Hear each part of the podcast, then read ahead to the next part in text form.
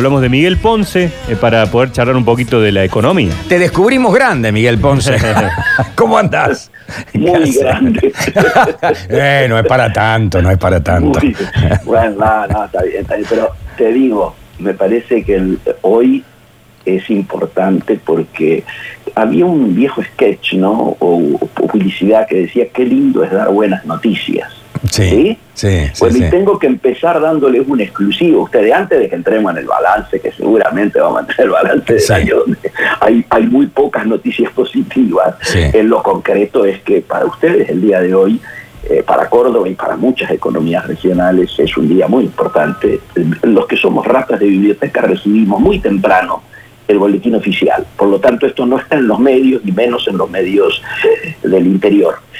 El boletín oficial de hoy, fecha 31 de diciembre, trae el decreto 1060, anotando decreto 1060 firmado por el presidente de la Nación, por el cual cambian el esquema de retenciones y los productos agroindustriales de las economías regionales van al 0%.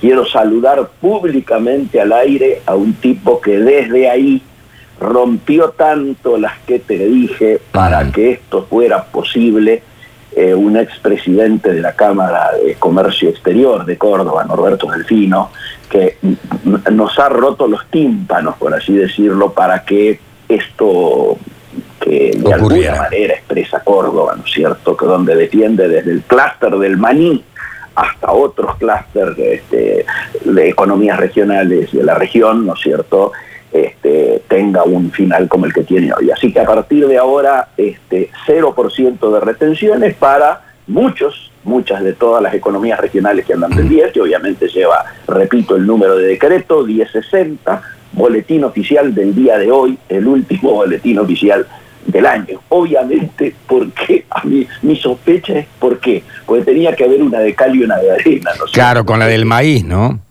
Está, ahí está, usted lo dice bien, la del maíz, que es terrible, es, es casi, yo diría, bueno, eh, hoy van a salir o ya. Sí, están muy calientes los productores agropecuarios, muy. No, no, ni te digo, yo, yo tomé posición ayer a la tarde, cada vez que se hacen estas suspensiones de alguna exportación, ahora es el maíz, pero puede ser cualquiera, ¿no es cierto?, para regular el mercado interno, siempre esto es un error, porque lo único que se hace, digámosle a la gente, es transferir ingresos de un sector a otro por un rato y nadie piensa en el largo plazo es decir, eh, falta elaborar políticas de Estado para separar la producción que es para el mercado interno de aquella que querés exportar. A ver, esto viene a sumarse al absurdo que tuvimos hasta hace 48 horas atrás y que ahora reemplazamos un absurdo por otro absurdo. Eh, eh, vos tenés empresas industriales cordobesas exportadoras, pymes, que no podían eh, conseguir sus insumos para funcionar porque les decían que faltan dólares. En este sentido, ayer trascendió una otra mala noticia, que es que la administración del tema dólares y disposición de divisas para, para este, la exportación, o sea, para importar insumos, va a seguir hasta el 31 de marzo, por lo menos. Y yo, yo agrego lo de por lo menos, porque creo que todo va a depender si se acuerda o no con el fondo. Pero volvamos decía, no podían estas empresas conseguir sus insumos porque faltaban dólares. Y teníamos la principal puerta de ingreso de dólares, que eran los puertos exportadores de cereales y de, y de derivados, cerrada. Es decir, no se entiende que de cada 10 eh, dólares que entran por exportación, siete, más de siete, entran por el complejo agroexportador argentino. Bueno, la teníamos cerrada, entonces no, no, no entraban dólares por este lado y no le podíamos dar dólares a los exportadores, a los, a los importadores y exportadores, ¿no es cierto?, de eh, producción industrial. En este caso, esto se cerró, se logró cerrar ayer, todavía estamos analizando el inventario de daños y cuánto se perdió con estos 20 días de paro y aparece ahora esto del maíz. A ver, también seamos, este, eh, diríamos, objetivos. Muchos países están utilizando esto que denominan soberanía alimentaria. Yo a vos te había contado que hace casi un mes Rusia resolvió no exportar un grano más de cereal a ningún lado los eh, vietnamitas no exportar un kilo de arroz a ningún lado para garantizar los principales consumos de sus poblaciones. Esto eh, inclusive lo analizamos nosotros como uno de los tips de oportunidades que tenía Argentina para ir aprovechando estas eh, oportunidades que la propia crisis nos iba planteando, ¿no es cierto? Bueno, acá, bajo ese concepto, se plantea parar la exportación de lo que queda del maíz, digámoslo con todas las letras, estamos hablando de algo más de 4 millones de toneladas y se han exportado casi 80 y algo de millones, por lo tanto estamos hablando de menos de un 10%, casi un 5%, que es el remanente. Pero claro, a esa gente, eh, eh, lo que en términos globales uno diría no es un impacto tan grande, a ver, porque chillan, etcétera, eh, pero el que le tocó en la cola estar para exportar ahora, en lugar de recibir los valores que están recibiendo los que exportan, valores internacionales que se han ido para arriba, muchos especulaban precisamente en no ir vendiendo para ver cómo iba subiendo los precios, el maíz ha subido mucho también en las bolsas internacionales, ahora lo tienen que vender a precio de mercado interno. ¿Para qué? Trasladamos entonces eso a los productores de vacas, de algunas vacas, la de ciclos básicamente, los de cerdos, y los avícolas, ¿no es cierto? Con la idea de mantener. Y sobre todo con el tema de los cerdos y el acuerdo chino, me parece que viene por allí la cosa, ¿no? Todavía no, esto es más para, para ahora, es más para el tema consumo interno. Ahí hay una, una cámara, la avícola precisamente, que efectúa un lobby muy rápido, muy cercano al gobierno, efectúa un lobby muy rápido porque viene quejándose que hace meses no consigue alimentos para la producción de huevos ni de este, productos avícolas, ¿no es cierto? Entonces ellos lograron que esto saliera rápidamente. El otro tiene un desarrollo más, a largo plazo todavía. No hay inminencia de eso y todavía está el debate y ahora va a haber que esperar que se retomen las negociaciones luego del cambio del escandalete ocurrido en la embajada en, Beijing, ¿no es cierto? El cambio de embajador. Vuelvo al tema. Obviamente, digo, este es un, asunto que viene a cerrar un año eh, muy preocupante, donde si sacamos Venezuela, Argentina ha tenido la moneda que más se devaluó y la bolsa que más perdió. Es obvio de que este año termina con un sabor amargo para las economías de todo el mundo, algunos más, otros menos, pero todo el mundo, ¿no es cierto? Y obviamente no podía ser menos por el efecto negativo sobre la producción, el comercio, el turismo, todo lo que hemos analizado tanto contigo que ha provocado el coronavirus y que vino a agravar situaciones previas, ¿no es cierto?, que ya se vivían de crisis en muchas de estas economías. Obviamente el confinamiento agravó esta situación y por lo tanto ha habido una generalizada inyección, yo diría, o emisión, como te guste más, de liquidez y los principales bancos centrales del mundo emitieron moneda, ¿no es cierto? Y gobiernos, eh, diríamos, eh, necesitaron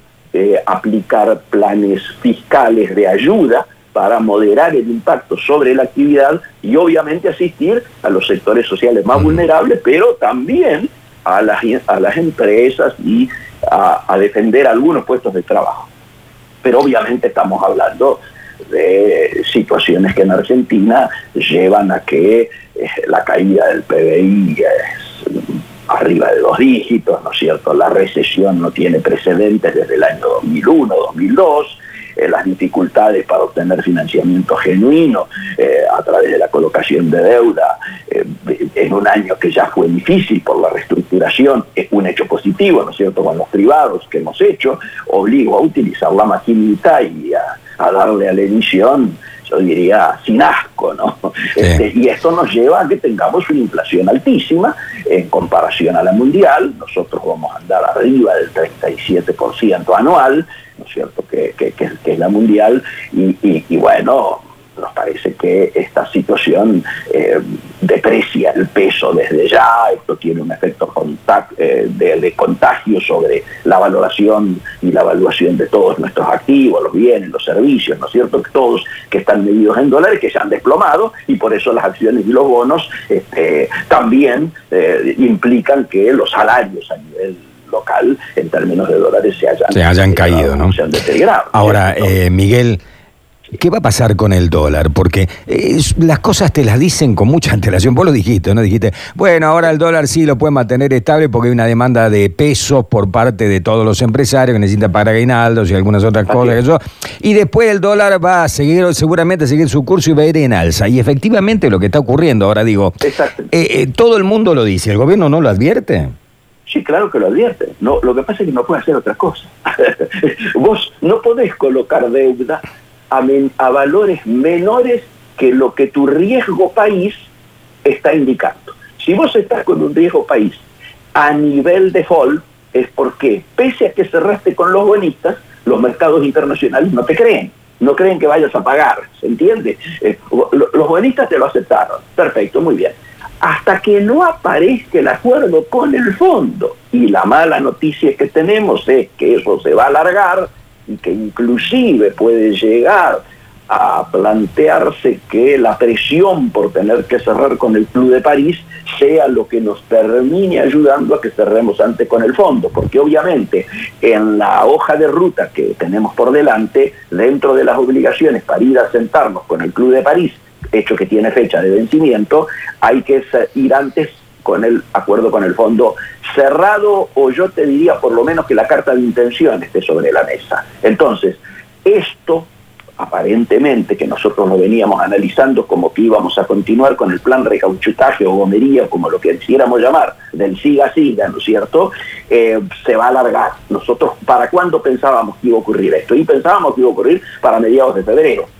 Ahora ya estamos pensando en fines de febrero de piso. Yo creo que, como lo dijo Chodos ayer o antes de ayer, vamos a andar más cerca de marzo, ¿cierto? Como posibilidad. ¿Por qué? Y bueno, porque obviamente eh, en Estados Unidos hay que esperar el cambio de gobierno, al esperar el cambio de gobierno los nuevos funcionarios, y esos nuevos funcionarios, luego de mirar particular, el particular rol que tiene los Estados Unidos como principal accionista del Fondo Monetario Internacional, tienen que recibir las instrucciones exactas de qué hacer. Por eso hay tanta esperanza, eh, a mi juicio eh, eh, sobredimensionada, de la charla que tiene que haber entre el presidente nuestro y el nuevo presidente de los Estados Unidos, el Biden, luego de que ya esté asumido. ¿Por qué? Porque le va a pedir explícitamente su intervención para ayudarnos a cerrar algo medianamente aceptable teniendo en cuenta eh, los horizontes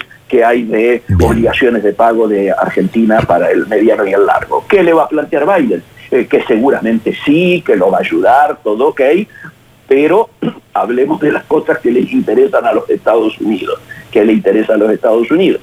Narcotráfico, Venezuela, el rol de China y bueno, el rol, digo, geopolítico de China. En este sentido, el día de ayer, para muchos ha sido una sorpresa, para quienes nos siguen no. Yo vengo hablando del avance chino en su estrategia global, aprovechando los espacios que la etapa Trump ha dejado liberados, digamos, en términos de poder global, y en el día de ayer se ha firmado otro gran acuerdo. Ya veníamos del RSP, ¿no es cierto?, que reunía a un tercio de la población mundial, arriba de un tercio del PBI y más de un tercio del comercio, donde están esperando inclusive que ingrese China a ese acuerdo, en el día de ayer la sorpresa. Unión Europea, lo que ha quedado de la Unión Europea sin Inglaterra, cierra con China un acuerdo para liberar sus mercados y defenderse geopolíticamente. Los europeos lo hacen para contrabalancear el tema y acá se pone en claro lo que hemos hablado tanto con vos.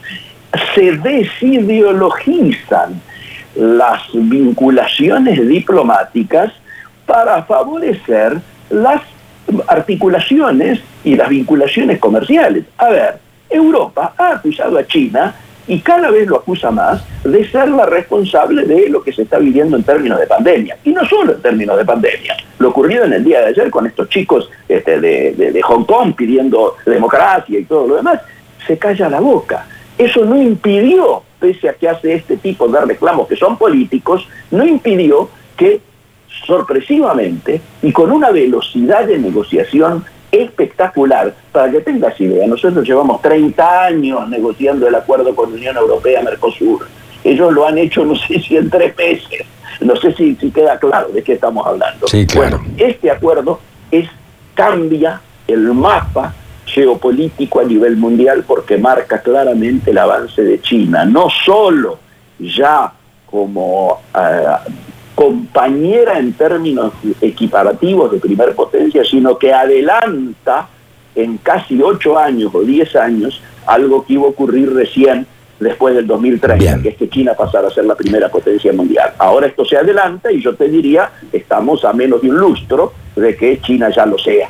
A partir de situaciones como esta, yo creo que Estados Unidos inclusive va a tener que cambiar esta política que hoy tiene en relación a China, por más de que muchas empresas norteamericanas están queriendo desengancharse por lo que les ha ocurrido en términos de las cadenas globales de valor largas que compartían que hicieron que en esta situación de pandemia, por las eh, particulares eh, dificultades logísticas que, ha habido en términos comerciales e industriales, las, em, muchas multinacionales empiecen a preferir volver a sus lugares más cercanos, aunque tengan mercados laborales con costos laborales más elevados que donde están ahora, en aras de garantizarse de que una nueva pandemia no vuelva a generarle los impactos negativos que le generó esta. Hay un aprendizaje y esto que podría ser generación de mano de obra no lo va a hacer. ¿Por qué? Porque así como se aceleró lo de China,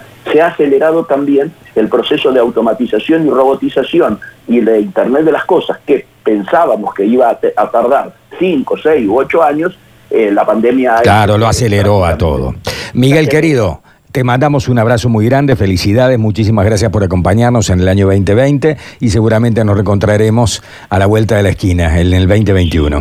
Sí, señor, seguimos hablando. Tengan en cuenta que 21 en la quiniela es la mujer. Mmm, me mete miedo eso. Por favor, estamos en claro. Pero el 20 era la fiesta. Che, yo te digo que en mi caso, desde hace 13 años en casa es la mujer. Te mando un abrazo grande. ¿eh? Chao, hasta luego. Chao. Miguel Ponce hablando con nosotros entonces, haciendo un repaso de todo lo que ocurrió en el 2020 con alguna perspectiva para el 2021.